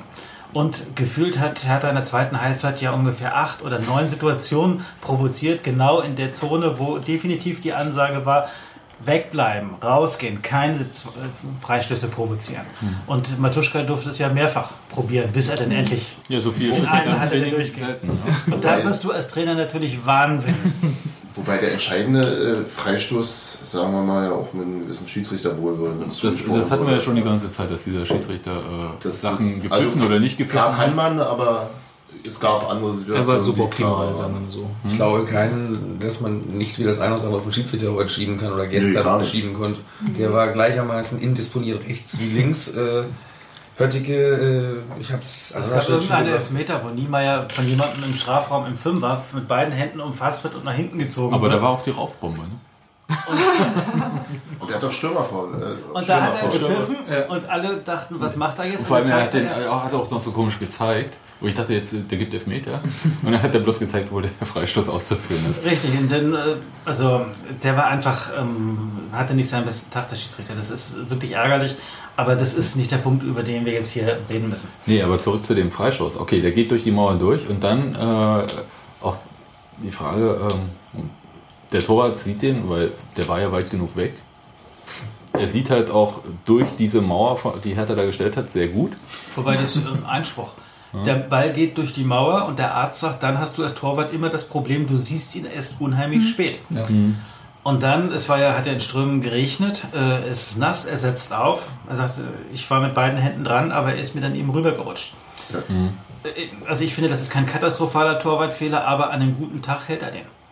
Nee, Torwartfehler hätte ich jetzt auch nicht Aber gesagt. Viel mehr halt. Also da würde ich auch Arzt sehr aus der Kritik nehmen. Ja. Also der sah unglücklich aus. Das der, der er sollte, hat hoffentlich, hoffentlich seinen, seinen Ist ja immer noch ordentlich den Marsch geblasen. Also Er hat seine Mauer so gestellt, wie für er ist noch rangekommen, also nee, wirklich. Nee, dann- also was ich halt komisch fand halt, äh, war halt, dass er so langsam gefallen ist. Das sah, sah blöd aus. Aber ich, ja, er ist ja auch rangekommen an den Ball. Und es war, hatten wir ja vorher jetzt auch ähm, mehrfach, äh, es war einfach ein Fehler, äh, wie die Mauer sich da positioniert, also nicht positioniert hat, sondern verhalten hat. Wenn sie stehen geblieben wäre alles schick, wären sie äh, geschlossen hochgesprungen, wäre auch alles schick gewesen. Ähm, Matuschka schießt eigentlich überhaupt selten äh, unter einer Mauer durch. Ja. Hat er das jemals gemacht? Der war nicht gut geschossen, der war eigentlich so richtig. Und, und auch Matuschka hat ja auch gesagt, der war nicht gut geschossen, aber Hauptsache das Ding hat gezappelt. Insofern irgendwie sinnbildlich für das ganze Spiel. Ja. Wir haben schlecht gespielt und Glückliche Wunder. okay, aber wenn er drin ist, ist egal. Du hast 19 Minuten, die noch vor dir liegen. Quälend äh, lange 20, 19 Minuten, die Zingler Oh heute ja. äh, mir gegenüber zugab äh, im Gespräch. Und wo du dann eigentlich hoffst, je mehr die Sekundenzahl hervortickt, okay, ein Ausgleich. Vielleicht machen sie noch einen Ausgleich, damit sind wir auch schon zufrieden. wo war dann die Antwort von Hertha in den letzten 20 Minuten? Da habe ich echt gedacht, jetzt muss doch endlich ein Ruck kommen. Aber wir können uns doch hier nicht zu Hause von dem kleinen äh, Nachbarn sozusagen wirklich eine Lektion erteilen lassen. Und da habe ich äh, bis auf Niemeyer, der ja eigentlich trotz seiner Kopfverletzung eigentlich gar nicht hätte vorangehen dürfen, nirgendwo ein Aufbäumen gesehen. Also Der kam noch der Ramos-Schuss, oder? Der eine war noch danach. Ja, aber das, äh, selbst da haben sie ja nur spielerisch versucht, aber nicht wirklich gesagt, so, wir legen den Schalter um. Die haben im selben Trott weitergespielt wie vorher. Und das ist ähm, ja ein Vorwurf an den Trainer, den ich dann nochmal aufgreife. Wenn du in der 72. Minute das 1 zu 2 kassierst, wie lange muss ich überlegen, welchen von den Auswechselspielern ich jetzt einsetze und wie ich meine Taktik umstelle, um offensiver zu werden? Und wenn ich dann mit noch einem Gegentor verliere, so what? Du, also verloren ist verloren. Es ist ja egal, ob du 2-1 oder 3-1 verlierst. Du willst ja was gewinnen. Und da kam, hat er acht Minuten lang überlegt und hat dann für den Mittelfeldspieler Bonny den Mittelfeldspieler Domoschewski gebracht. Und dann hat er nochmal sieben Minuten überlegt und hat für den angeschlagenen Mittelfeldspieler Niemeyer Lustenberger gebracht. Also das ist ja die Abwesenheit von jeglicher Inspiration. Ja. Ob was auch immer er gemacht hätte, geholfen hätte, ist ja jetzt die zweite Frage. Aber ähm, wenn Mutig deine Mannschaft, anders. die Mannschaft wirkte wie festgefahren, die waren gelaufen, gemacht, getan und das ging jetzt nicht mehr und dann musst du von außen helfen. Und das habe ich nicht gesehen. Das ist ja auch ein fatales Signal, oder also genauer gesagt ein fatales Ausbleiben eines Signals an die Mannschaft. auch. Ja. Dann, Aber wie wirkt irgendwie lethargisch, oder? Hat er sie ja. im Stich gelassen, würdet ihr das sagen? Es gab vor ihm Trainer, die gar nicht gewechselt haben. Funke, oder? Ja, Die Frage ist, wie, wieso hat er auch keinen Stürmer auf der Bank? äh, Gab es da Verletzungsgeschichten? Ja also der, der letzte Stürmer, der ihm ausgefallen war, Juricin ist Juricin U23, gewesen. oder? Der ist, bitte? War der nicht so U23 oder was Schulz? Schulz. Schulz. Juricin ist verletzt gewesen ähm, und Lasogga ist auch verletzt. Gut. Äh, nichtsdestotrotz, er hat ja ähm, mit Ramos, mit Domowski zwei gelernte Mittelstürmer in seinem Kader, die Babel aber noch nie im Sturm aufgestellt hat. Also den Domowski stellt er immer im Mittelfeld auf, auf dem Grund, den keiner so richtig versteht, wo er auch gestern wieder gespielt hat. Nochmal, er hätte ja auch umstellen können und dann den Ramos nach vorne schieben können, hat er nicht gemacht. Ähm, ich weiß nicht, ich meine, da stehst du als Trainer natürlich unter Druck und du weißt, ähm, das wird jetzt richtig peinlich, wenn du das verlierst. Ob, ein, ob ihn das blockiert hat, ich kann da nicht in ihn reingucken. Aber da hat er kein gutes Signal abgegeben und das ist ähm, jetzt mal einen ganz weiten Sprung nach vorne. Dieses Spiel gestern hat für euch Unioner und den Trainer bis weit in den nächsten Herbst rein werdet ihr mit dem zu tun haben. Der hat diese Saison, Union wird definitiv nicht absteigen, der wird die Vorbereitung auf die neue Saison machen. Neuhaus hat, wird euch weiter erhalten bleiben und im Gegenzug hat äh, Markus Babbel, das wollte er natürlich nicht, ähm, sich selber auf die Rampe geschoben und die nächsten drei Spiele könnten dazu führen, dass es für ihn so brutal schnell zu Ende geht, wie er das überhaupt nicht mitrechnet. Aber dieses Spiel hat er doch für sich selber gar nicht erhöht. Er hat ständig betont, es ist auch nur ein Punkt. Äh, es ist kein Derby, es geht nur um drei Punkte, um nichts anderes. Und äh, übertrieben gesagt, ja, wunderschön, wir haben auch nur drei Punkte. Aber der- wir der- können ja ganz kurz, ganz kurz, Nimmt ihm der- das irgendwer ab? Da mach ich mal, da Doch, mach ich nehme kurz- ich's ab. Da mache ich mal einen Break, weil äh, das geht jetzt hier in Richtung Spieleinordnung und da will ich eigentlich später nochmal dazu kommen. Ja, ja, hat das mir jetzt auch schon. Ja. Aber äh, ich- ich hätte noch äh, eine Sache zum Thema Zweikampfführung, mir ist auf, irgendwie aufgefallen. Also Union hat extrem viel so äh, taktische Fouls gemacht, die, Selten. Kaum mal, sehr häufig. kaum mal mit einer Karte bestraft worden sind. obwohl Trikot ziehen und so weiter dabei war. Ja. Ähm, das kam dem Spiel von Union entgegen und ähm, muss man jetzt mal so äh, sagen, ohne Sarkasmus. Und ich habe so das Gefühl gehabt, dass äh, irgendwo eine Trainingseinheit Dirty Talk irgendwie dabei war. Bei Union. Trash Talk. Ja, ja.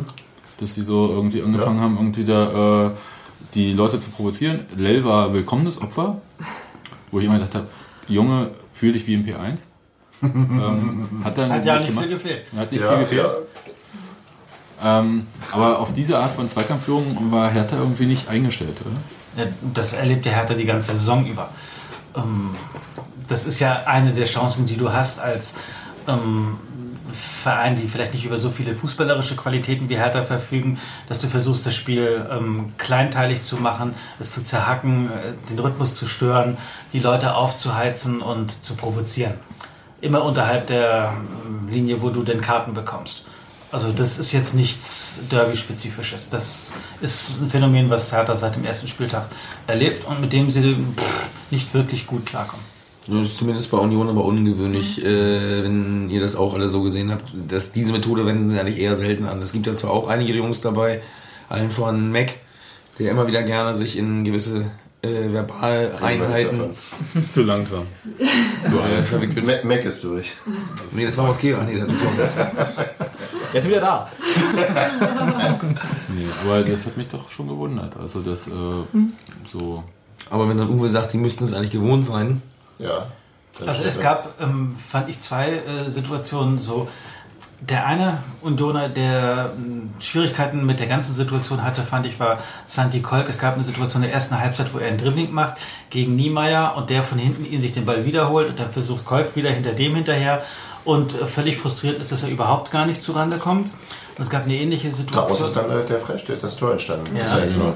Und es gab eine ähnliche Situation auf der gleichen Seite ähm, hinten bei Hertha, wo Christian Lell ähm, versucht was zu machen, dann verliert er den Ball an Idee und dann geht es nochmal hin und her und am Schluss macht er dann so eine doppelte Grätsche der Lell gegen den Idee und kriegt eine gelbe Karte, einfach weil er übermotiviert war und äh, da die Kontenance nicht gehalten hat. Und ähm, aber so offensichtlich fand ich das in den wenigsten Situationen wie in diesen beiden. Mir war so Matruschka irgendwie als mir noch ein, der, der Trikotzerr. Trikotzellen, klar, aber mir war so, als ob halt, wenn die Unioner irgendeinen Hertaner abgegrätscht haben und dann zu Recht oder zu Unrecht, ist ja auch egal, äh, auf äh, Freistoß entschieden wurde oder so, dass die dann nochmal auf den am Boden liegenden Hertaner so los und dann noch ein paar Worte und ich weiß nicht, welche Situation es war, wo der Gegenspieler dann halt so aufgesprungen ist. Kann aber auch wieder Das war Lell- Lell nach diesem Foul ähm, von Benjamin. Benjamina, Ja. wo man im normalen Leben dann eine Anzeige wegen vorsätzlicher Körperverletzung bekommt, kurz vor der eigenen Grundlinie. Das Ähm, war es gab eine gelbe. Karte und mit der war gut bedient, Benjamina. Und er hat aber auch, glaube ich, danach noch ein bisschen gequatscht, beide so. Ja, dafür, dass er ihn so hart getroffen hat, war aber Gemessen an den- wieder auf dem Bein, oder? Ja, das war Adrenalin pur, glaube ich. Wobei, ich sag mal, die, wie du sagst, gut bedient, die gelbe Karte. Gemessen an der Linie, der Schiedsrichter gefahren hat, oder besser gesagt nicht an den Tag gelegt hat, hätte er ja nichts weiter geben können, weil er an anderen Stellen vorher gegen Friend äh, und genauso gegen Höttike Karten absolut stecken lassen, die zwingend erforderlich gewesen wären. Ähm, Niemeyer gegen, gegen äh, Kohlmann. insofern, das wären übrigens alles noch Sachen gewesen, die das Derby hätten vielleicht nochmal kippen lassen können, wenn ein außergewöhnliches Ereignis in so einem Spiel. Ein Freistoß reicht ja. Aber äh, wechseln wir jetzt mal das Thema, sonst äh, reden wir die ganze Zeit nur, äh, nur über das Spiel. Und ich, äh, viel spannender finde ich eigentlich die Einordnung.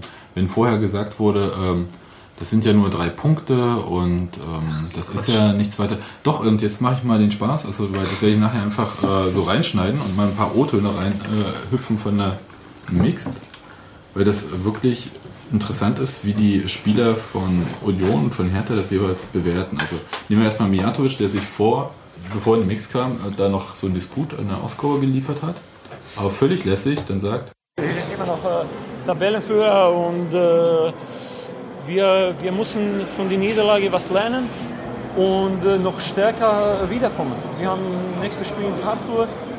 Ja, natürlich, das ist eine Enttäuschung, aber das Leben geht morgen weiter und wir müssen sich fokussieren äh, auf unser Ziel und werden das schaffen.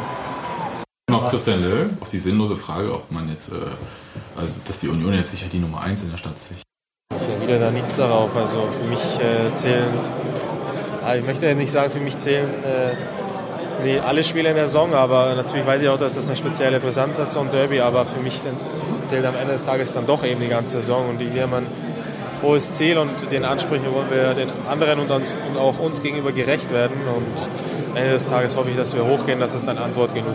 Das war Ja, Vielen Dank. Danke. Jetzt äh, hören wir nochmal die Union an, also Peitz zum Beispiel, fand ich sehr interessant. Ich glaube, dass wir einfach dann irgendwann gemerkt haben, worum es hier geht und ähm, was hier auf dem Spiel steht, auch für unsere Fans. Und ähm, ich glaube, dann haben wir uns einfach mal ja, einfach überragend reingebissen in das Spiel. Und ähm, sicherlich war dann auch ein bisschen Glück dabei, aber ich glaube, auch wir dürfen mal äh, heute eine hohe Effizienz haben von den Torchancen, die wir hatten. Ja. Was ist dann am Ende das schlimme Gefühl, hier mal mit der Stein als Sieger vom Platz zu gehen? Ja, Ich glaube, dass es unbeschreiblich ist. Also, ich weiß nicht, ob einer von uns, der heute auf dem Platz gestanden hat, schon mal vor so vielen Zuschauern gespielt hat. Und ja, Hilfe. Ja, ich glaube, das ist einfach äh, was ganz Besonderes und warum man ähm, letztendlich auch Fußballer wird. So eine Kulisse, so eine Atmosphäre und äh, dann auch noch mit Sieg.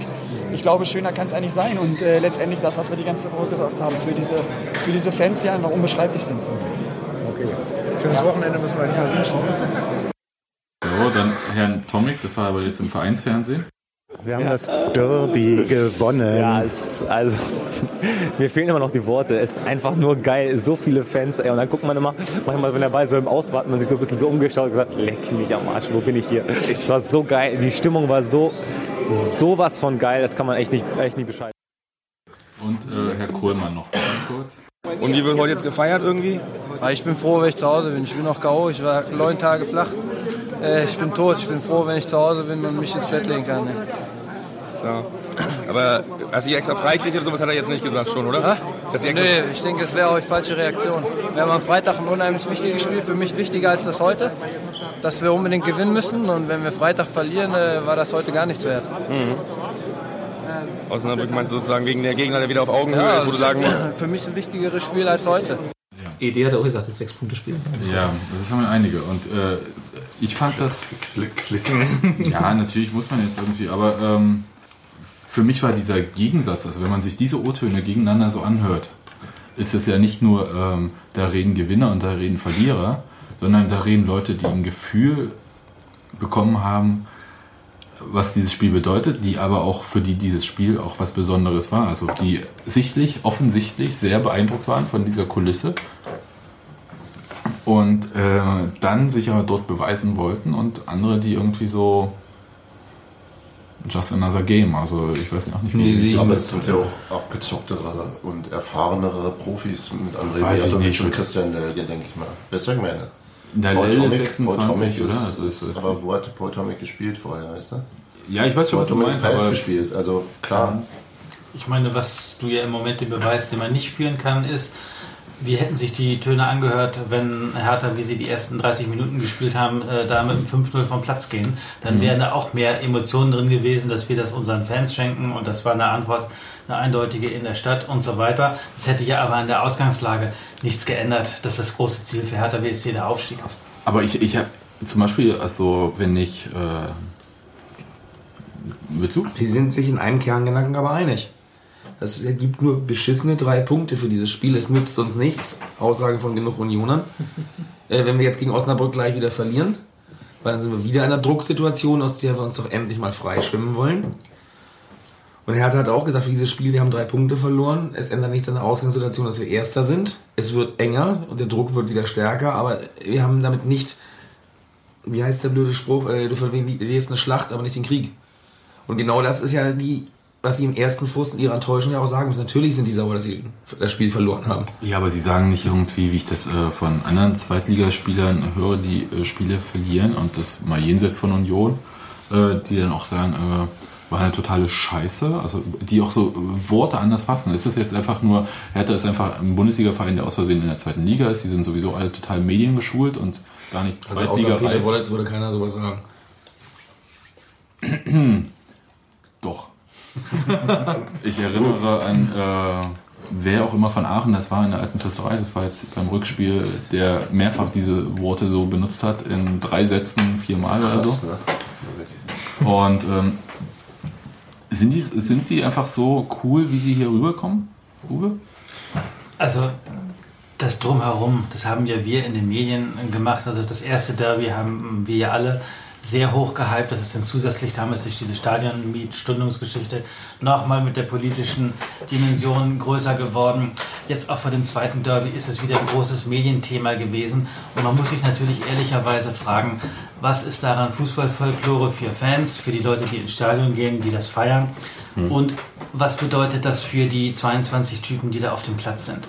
Und ich glaube, dass die das erstmal sachlicher sehen. Also ob Neuhaus oder Babel haben ja vorher unisono gesagt, du musst das mit wirklich kühlem Kopf machen. Du musst ähm, da konzentriert sein und fokussiert sein. Aber wenn du keinen kühlen Kopf hast, dann kann das richtig schief gehen. Und ich sage mal, Union hat sich ja nach einer Phase der Konfusion den kühlen Kopf zurückerarbeitet. Und bei Hertha ist es eher umgekehrt ähm, gewesen. Deshalb glaube ich, dass in der Außenwirkung, dass jetzt viele Fans, ähm, Hertha und Union-Fans sich dann noch in irgendwelchen Kneipenrunden gegenseitig aufziehen werden über dieses Spiel. Äh, für die Profis. Ja, nur wir die. Gegenseitig nicht so sehr. für die, für die Profis, äh, die wissen einfach, dass jetzt, ähm, also Hertha spielt gegen Karlsruhe am kommenden Wochenende. Das ist jetzt aufgrund dieser Niederlage halt ein richtig wichtiges Spiel. Einspruch an der Stelle. Ich glaube schon, dass es da deutliche Unterschiede gibt in der nicht Berufsauffassung, äh, sondern Identifikation des Fußballprofis bei Union mit seinem Arbeitgeber äh, und bei Hertha. Weil? Weil, kann ich sagen, weil, und das war heute bei, bei euch im äh, Blog, im Kommentar, bei Union sechs Spieler auf dem Platz waren, die Berliner Wurzeln haben, also fünf. Und äh, einer mit Brandenburger, nämlich Brunnemann dann am Ende noch. Das, das wurde als ähm, Beweis angeführt, dass äh, denen das äh, wichtiger gewesen sei als äh, den Spielern von Hertha, wo kein einziger interessanterweise gerade in diesem Spiel ähm, dabei war. Ich glaube solche Sachen nicht wirklich, aber ähm, ich das ja für groben Unfug. Nee, Ich glaube nicht, es liegt nicht an der regionalen Herkunft. Es liegt in dem Fall Der eindeutig. Sachse-Peitz ist doch. Genau. Genau der der heißblütigsten, Gegenbeispiel. oder? Ja.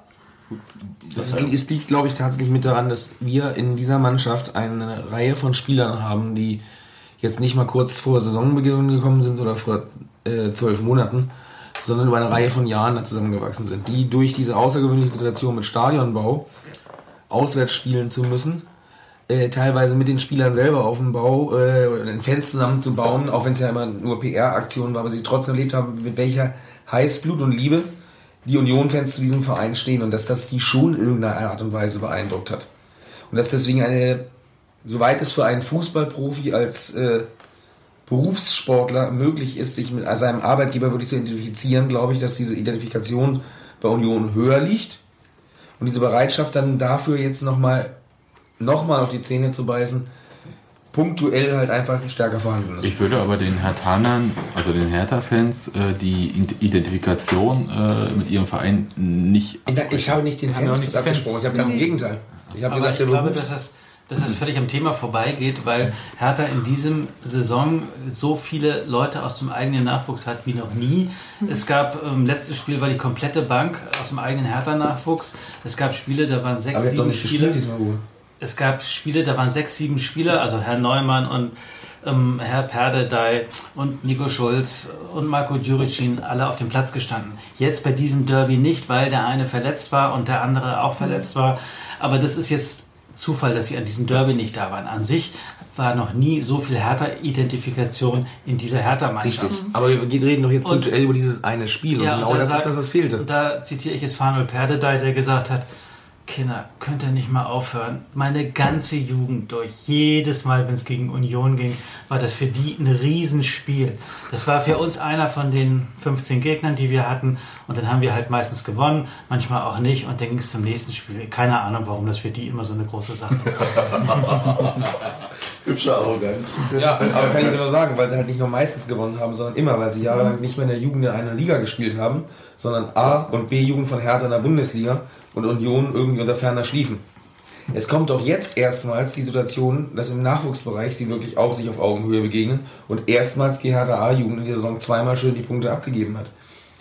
Es ist für Union immer was Besonderes, weil sie zu DDR-Zeiten in Derbys immer mit einer Wir sind unterlegen Situation in die Spiele gingen, weil halt Dynamo einfach die bessere Mannschaft war und äh, eigentlich nie die Chance gesehen haben, irgendwie auf Augenhöhe mit ranzukommen. Nochmal, die Situation, wir sind unterlegen, hat eigentlich formuliert jeder Verein, der gegen Hertha antritt in dieser Ja. Saison. Das, äh, das, Das ist, ist auch das, was mit Paderborn- diesem FC Bayern der Liga. Das ist gar nicht unbedingt, weil die äh, diese Dominanz an sich ausstrahlen, sondern weil jeder Gegner einfach sagt, okay, gegen Hertha habe ich erstens Relativ volle Stadion.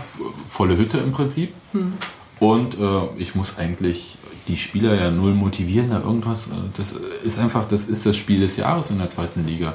Deswegen freuen sich auch immer alle, wenn irgendein gestandener Erstligist absteigt und nicht mal wieder Bochum, Duisburg oder irgendwie, ja. Sondern halt, ist doch schön, wenn Stuttgart. Stuttgart mal Nee, Entschuldigung, aber ähm, ja, äh, weil das ist. Gehört. Aber das, äh, genau das ist der Punkt. Und ähm, das ist die Schwierigkeit, mit der Hertha umzugehen hat. Und ich glaube, das ist die einzige Schwierigkeit, mit der Hertha richtig umzugehen hat. Und ich denke aber auch, dass genau daraus eben die Motivation der einzelnen Spieler kommt, weil da können sie sich beweisen und werden wir sehen. Also da verlängert man Arbeitsverträge im Zweifel. Du meinst, äh, durch ein gutes Spiel? Äh, Ich denke schon, weil das einfach von viel mehr Leuten wahrgenommen wird. Also ich glaube, das ist immer eine, also wenn du, wenn du ein solches Publikum hast und du hast dann einen guten Tag und äh, machst ein Bombenspiel, dann hast du eigentlich auch Möglichkeiten als Spieler, dich persönlich zu verbessern. Klar, und die Verhandlungsposition von Herrn Matuschka, glaube ich, hat sich gestern gegenüber dem. FC Union schon mal verbessert. Ja. Ja. Er hätte auch ein anderes Tor gegen Ingolstadt oder Oberhausen schießen können, aber dieses Tor wird ihm sicherlich helfen. Ja. Obwohl er ein Startspiel gemacht hat. Ja. Und ich, zum Tor. Obwohl, obwohl ich, und ich nehme jetzt auch schon mal das Geld in die Hand, ähm, weil jetzt folgt wieder ein Stück Küchenesoterik. Ich nehme ehrlich gesagt niemanden von den Hertha-Spielern und von den Union-Spielern ab, die jetzt sagen, dass es ein Spiel wie das andere war, nach dem Spiel, dass das für sie so war. Weil wenn ich mir äh, Bubble angucke, der in der Pressekonferenz danach davon redet, äh, dass sie jetzt diese Schmach äh, gegen Union verloren zu haben oder im Stadtderby verloren zu haben, jetzt das ja die Woche über ertragen müssen und auch alle anderen äh, Hertha-Spieler danach so geknickt waren, wie sie, glaube ich, nach keiner Niederlage diese Saison waren. Und dann wiederum die Union-Spieler sehe, wie, sie, wie sich wie 17-jährige Kinder vor dem Union-Block freuen nach diesem, nach diesem Spiel. Äh, dann war es ein besonderes Spiel. Und jetzt werfe ich hier gleich mal mein Geld rein, äh, weil man kann das natürlich nie letzten Endes äh, ergründen, aber ich glaube es ihnen einfach nicht. Und ich glaube ihnen nicht, dass das für sie ein Spiel wie das andere war. Und dass das was Besonderes war, würde ich ihnen da jederzeit unterstellen. Hans-Martin, du wirst ja gegensprechen? Bin mir da nicht ganz sicher. Ich denke, dass das Geknicktsein der Hertha-Spieler auch, also so könnte ich mir gut vorstellen, äh, einfach daran lag, dass sie gegen einen Gegner, der in der ersten halben Stunde wirklich so erschreckend schwach war und wo so viel möglich gewesen wäre, das nicht gerissen haben. Also dass sie einfach total angepisst. Genau, das hätte ja aber auch genauso gut gegen Arminia Bielefeld passieren können. Ne, gegen dann- vielleicht nicht diese Saison. Okay, oder Ingolstadt oder FSV Frankfurt Ja, oder sonst was. Ja, also ich meine, das wäre halt äh, so, wenn das gleiche Spiel Ja, Hertha glaube ich, gegen... glaub ich, wären sie genauso geknickt Nee, das glaube ich eben nicht. Und da werfe ich auch gerne nochmal 20 Cent hier rein. Weil auf Union-Seite bin ich da eher bei dir. Also das, diese Ausgelassenheit, die war sicherlich einfach äh, auch durch das Aufgeladene. Das, das ist Aber hat die sicher so. Aufge also diese Ausgelassenheit nicht auch was damit zu tun, dass äh, die Spieler vielleicht genauso wie eigentlich so ziemlich jeder Fan damit gerechnet haben, dass sie erstens eine Packung kriegen und wenn es richtig gut läuft, ein Unentschieden und wenn einem vorher jemand sagt Unentschieden, hätte jeder unterschrieben. Also Alles besser, alles besser als 0-3 ist in Ordnung. Und äh, dass man äh, plötzlich irgendwie ähm, eigentlich rechnet, irgendwie einen Dreier im Lotto zu kriegen, vielleicht, wenn man Glück hat, und dann aber einen Sechser bekommt aus Versehen, warum auch immer. Und dann noch durch Tusche die Zusatzzahlen? und, äh, dass, dass das ausgerechnet äh, irgendwie dazu führt, zu dieser Ausgelassenheit und zu diesem... Da werden wir leider nie eine ehrliche Antwort bekommen, weil jeden Spiel, wenn du fragst, sagst, äh, jedes Spiel fängt bei Null an und ich wäre doch nicht Fußballer geworden, wenn ich nicht dann glauben würde. Und es würde doch keiner von denen im Ernst zugeben, dass sie ja mit einer Niederlage gerechnet haben. Du kriegst sie maximal dazu sagen, ich hätte vor dem Spiel den Punkt unterschrieben. Woraus du indirekt ja eigentlich ableiten kannst, sie haben erwartet zu verlieren. Aber zugeben, wortwörtlich zu sagen, ich hätte erwartet, dass wir heute eine mitkriegen, wird keiner sagen. Aber was bedeutet dieses Spiel jetzt äh, für den weiteren Saisonverlauf von beiden Mannschaften? Ich meine, Das sind nur drei Punkte. ordentlich. Ja, jetzt kriegst du Da dachte Uwe, was hat Änderung geschrieben, oder? Ja, ne, dann ähm, erzähl mal, du sagst halt, äh, hast ja vorhin auch gesagt, dass Union also durch den Sieg oder mit diesem Sieg, wie auch immer, äh, garantiert nicht absteigen wird. Also wenn ich richtig rechne, Union hat jetzt 25 Mhm. Punkte. Du spielst gegen Osnabrück. Ähm, am nächsten Wochenende hast du Heimspiel. Und allen Pessimismus im Umfeld glaube ich, dass dieser Sieg, einfach weil niemand damit gerechnet hat, ähm, Kräfte frei macht. Und der wird beflügeln und der wird Selbstbewusstsein geben. Und du wirst nicht nochmal so schlecht wie gegen Paderborn zu Hause spielen. Und äh, mit 28 Punkten, dann bist du schon richtig weit. Wir sind im Moment beim 21. Spieltag. Union wird die Klasse halten. Bielefeld steigt ab und noch eine zweite Mannschaft und ich glaube auch nicht, dass äh, Union in der Relegation spielen wird. Das heißt, die personelle Konstellation in diesem Verein mit Beek, mit Neuhaus und mit Singler wird auch die Vorbereitung für die nächste Saison machen. Das, glaube ich, wird die Schubkraft von diesem Sieg sein.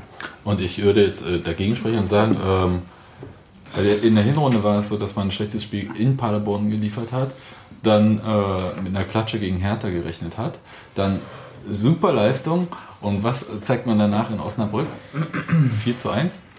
Also gute 15 Minuten am Anfang allerdings. Ja, aber ich, ich gebe Uwe in einem Punkt recht.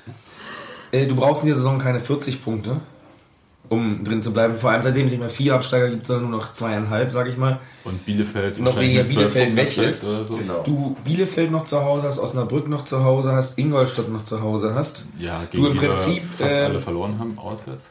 Ja. äh, zwölf Punkte aus den nächsten 13 Spielen brauchst. Also vier Siege brauchst du noch, dann bist du eigentlich normalerweise durch fünf, Oh, warte um. Nummer sicher zu sein. Ich wollte gerade sagen, der Bunky-Countdown hieß äh, vor dem Hertha-Spiel, wir brauchen noch sechs Siege, Sechs Siege. und jetzt habe ich gesagt, der Bunky-Countdown ist, wir brauchen noch fünf Siege. Jetzt äh, verkürzt du den Ja, selber. ich verkürze deswegen, weil Oberhausen äh, gegen Bochum in der letzten Sekunde heute verloren haben, deswegen jetzt sechs Punkte hinter uns Schönes liegen. Tor übrigens, ja. Hm? Und äh, auch Karlsruhe am. Wochenende nichts mitgekriegt hat und am nächsten Wochenende auch von Hertha. Wir drücken ganz herzlich die Daumen, hoffentlich einen draufkriegen wird. Und deswegen glaube ich, dass du halt nicht mehr tatsächlich die 40 Punkte brauchst, sondern mit 37 drin bist. Und ich kann mir nicht, ich glaube auch nicht, dass diese Mannschaft nicht dazu in der Lage ist, aus diesen 13 Spielen vier Siege irgendwie herbeizukriegen. Sei es durch glückliche Kampfesleistung gegen Hertha, sei es mal wieder ein Spiel gegen. Aachen, Achso. wo sie es ja wirklich gehabt haben.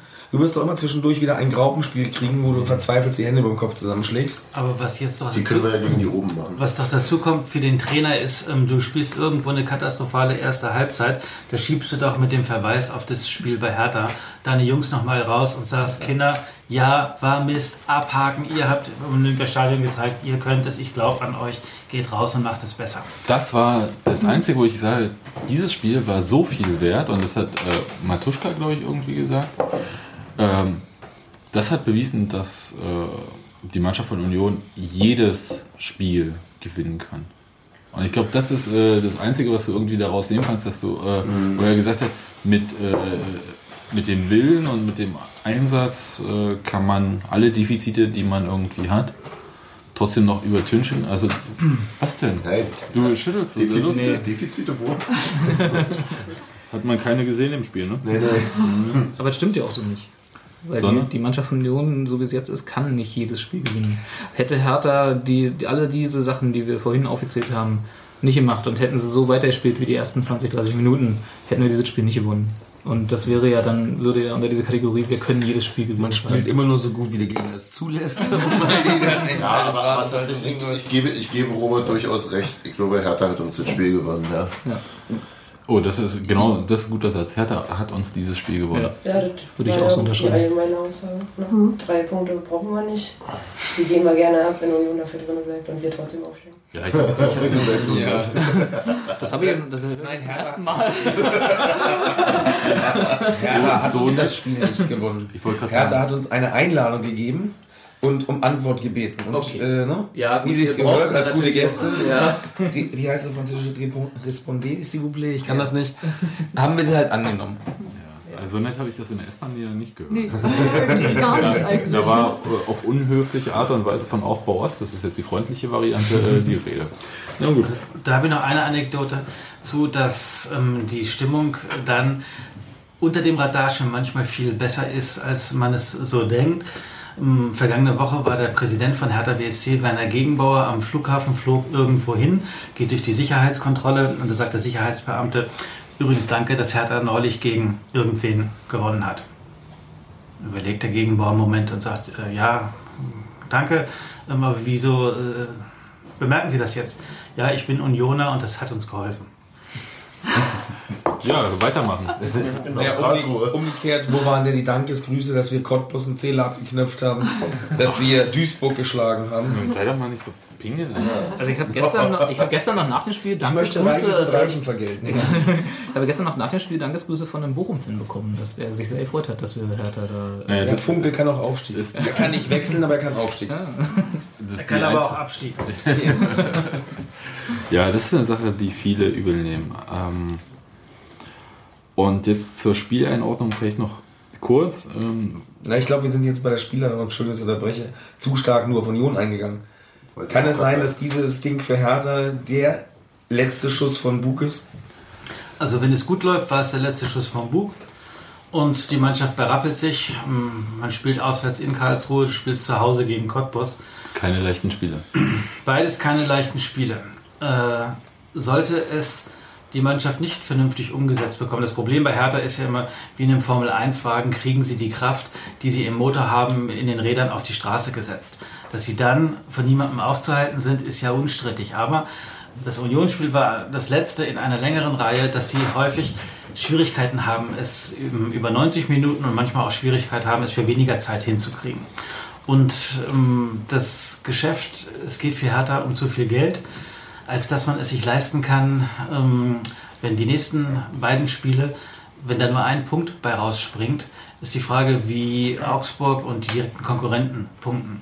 Wenn Hertha droht, den Anschluss zu verlieren an die direkten Aufstiegsplätze, wird der Manager die Reißleine ziehen. Und zwar ohne mit der Wimper zu zucken. Das heißt, Herr Babbel findet das ja immer ungerecht. Er sagt, in dieser Stadt gibt es nur Schwarz und Weiß und keine Grautöne. Und Medienstadt Berlin. Schön. Medienstadt Berlin, er liest keine Zeitung, aber was da steht, ist alles ganz furchtbar. Das, Kommt mir äh, bekannt vor.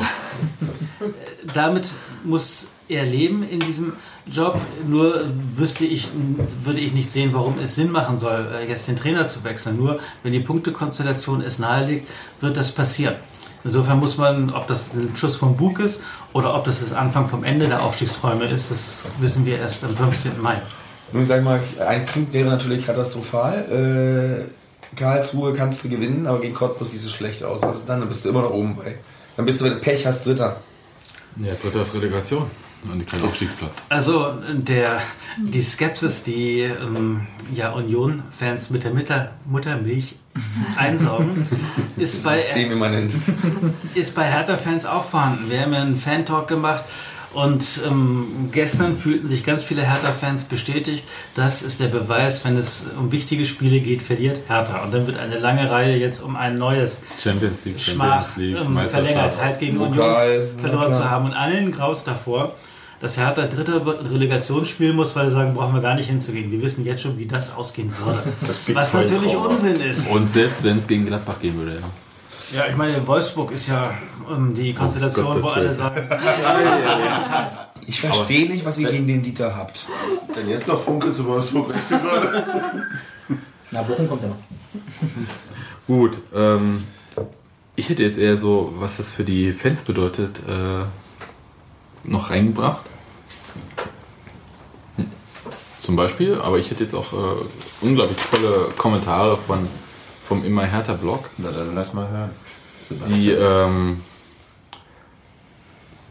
äh, zu dieser Niederlage, wo die Profis mein, zu der, von der die Profis meinten, dass es halt nur drei Punkte sind, ähm, waren äh, im he- heutigen Blog so Kommentare wie ich fühle mich leer wie nach einem verlorenen EM-Finale. Oder auch ist kein Beinbruch. Fand ich auch völlig locker. Es wird immer schlimmer ähm, vom Gefühl her. Also je länger diese Niederlage vorbei ist, desto schlimmer wird es halt. Und man habe immer noch von den Union-Gesängen einen Ohrwurm. Das passiert einigen mit dem Thorsten Matuschka. Dann beschissenes Gefühl, nicht zu entschuldigende Niederlage, man sei sauer und vor allem die Art und Weise sei enttäuschend gewesen. Also es ist halt so ein deftiger Blues drinne, der eine Weile lang, glaube ich, so vom Gefühl her, wo auch ein Sieg ist, den jetzt erstmal nicht raushaut.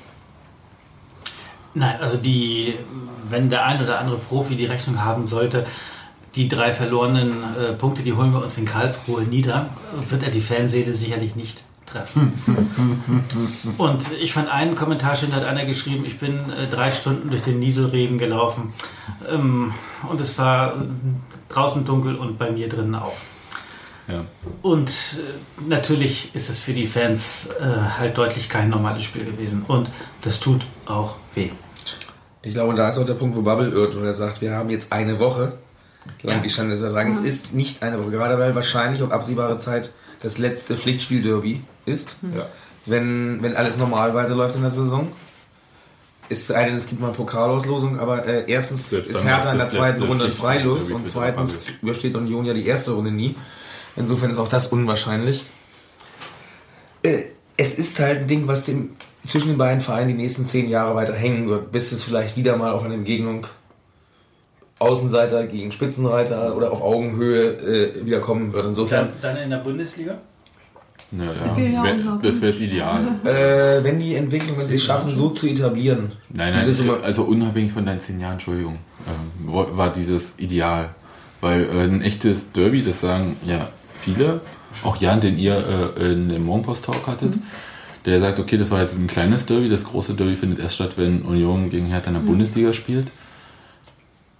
Und wir dann Weiß ich nicht. 23.000 Leute reinlassen können, dann nicht nur 1700 Hertaner sind, sondern 2300. Ich, ich, wo ich dann halt überlegt habe, wie viel mehr sollen denn jetzt ins Olympiastadion noch rein? Also baut man dann die Behelfstribüne fürs DFB-Pokalfinale nochmal schnell ins Marathontor oder hm, keine Ahnung, wie das gehen soll, aber weil ich fand, die Stimmung so äh, war nicht zu toppen und es war völlig unabhängig von der Liga-Zugehörigkeit. Jetzt dieses Spiel und auch das Hinspiel war völlig unabhängig von der Liga-Zugehörigkeit.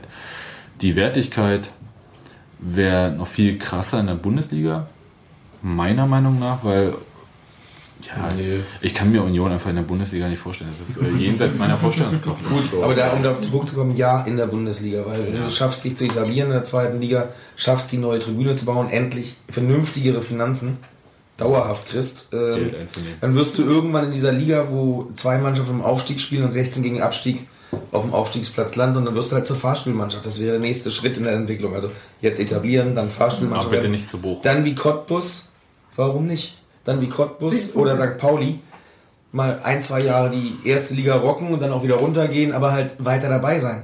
Cottbus spielt seit 1997 als einzige Mannschaft vom Osten dauerhaft im Profizirkus, seitdem Hansa runter ist. Äh, Hertha vergessen. Du vergisst Hertha bei Mannschaft aus dem Osten. Die stammen aus dem Norden.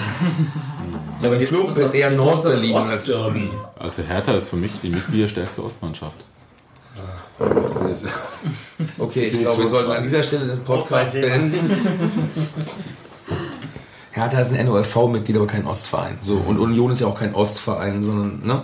Ja, dann lass das sondern Berliner Verein. Dann lass das doch einfach weg. Bleibt dabei aber in der Bundesliga. Punkt. Das ist erstaunlich, wo man sonst auch eigentlich immer von Unionern generell nur hört, dass, dass das überhaupt kein primäres Ziel ist. Nein, primäres Ziel stimmt ja auch nicht. oder.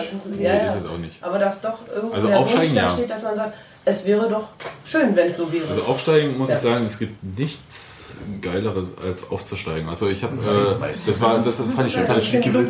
Das, das fand ich total schön, nämlich äh, ähm, bei euch, ihr hattet diese Umfrage heute. Ähm, ähm, Aufsteigen tun wir, wo ich dachte, oder Aufstieg können wir, wo ich dachte, nö, Aufstieg können ja die Unioner. Wer ist denn am häufigsten aufgestiegen in der letzten Zeit so? Ähm, natürlich aus anderen Spielklassen, das ist natürlich eine andere Frage, aber ähm, Aufstieg ist äh, wie Titelgewinn, Aufstieg ist wie ein Pokalsieg, Aufstieg ist einfach das Geilste. Aufstieg ist nicht fünfter Platz Europapokal. Aber wenn du da sagst, mit dem Unioner wollen nicht aufsteigen oder nicht in die erste Liga. Es gibt Gruppen, die es durchaus wollen. Die wollen auch mal gegen Bayern München spielen oder gegen HSV. Es gibt aber Gruppen, es gibt aber Gruppen, die berechtigte Angst haben, dass du den ganzen Kommerz dich dann ergeben musst. Und nur aus diesem Grund sagen sie, wir wollen halt äh, hier in der zweiten Liga bleiben, weil wir hier das Maximale ertragen können, was wir wollen von Kommerz und trotzdem das Maximale auch noch einbringen können innerhalb einer Profilandschaft. Und dann sage ich aber, äh, da, da haue ich dagegen. Ähm, es gibt ja von, ich weiß gar nicht, von wem, äh, von wem die Aussage war, war es von Michael Preetz, äh, Ingo Schiller, ich weiß nicht, bei Hertha, der gesagt hat, in der zweiten Liga kann man Geld, kein Geld verdienen. Und so eine ähnliche Aussage gibt es von ähm, Dirk Zingler, der sagt, in der dritten Liga kann man kein Geld verdienen, wir müssen in der zweiten Liga bleiben. äh, und das war für mich eine sehr, also das hat die Rollenverteilung sehr klar gemacht. Union braucht die zweite Liga, um sich irgendwie halbwegs äh, erstmal gerade zu halten, oh, äh, äh, sich aufzubauen und äh, im nächsten oder übernächsten Schritt auch ein bisschen anzufangen, die Schulden Stück für Stück abzubauen. Und das Die sie ja nicht abbauen müssen. Ja, doch müssen sie dann von den Lizenzen. Ja, aber eigentlich müssten sie nicht. Und ähm, die, äh, das gleiche trifft ja auf Hertha in der ersten Liga zu. Die, äh, Hertha hat äh, so eine Verbindlichkeiten, dass sie die so in der zweiten Liga nicht abbauen können, sondern ganz im Gegenteil neu aufbauen und äh, müssen halt in die erste Liga. Und das ist eigentlich die Rollenverteilung. Deswegen muss ich Bunky zustimmen. Äh, erste Liga ist schön für Union. Primäres Ziel überhaupt nicht. Das primäre Ziel ist äh, Klassenerhalt und äh, das primäre Ziel ist erstmal Bedingungen zu schaffen, die ansatzweise äh, ein Leben im Profifußball ermöglichen. Also du weißt ja selber, wie es bei Union aussieht. Du weißt, äh, wie Union im Winter trainiert hat. Nämlich selten äh, auf Rasen und manchmal auf äh, Kunstrasen. Aber wenn man den Ausgang des Derbys sieht, ist doch die Vorbereitung im Schnee besser als nach Portugal zu fliegen, oder? Wenn das, wenn das äh, eine, äh, wenn es da einen Zusammenhang geben zurück. würde. Das, das kannst du jetzt nicht mehr darauf schieben. Ich wollte gerade sagen, wenn es da War einen ein Zusammenhang lauschiges gibt. 6 Grad gestern.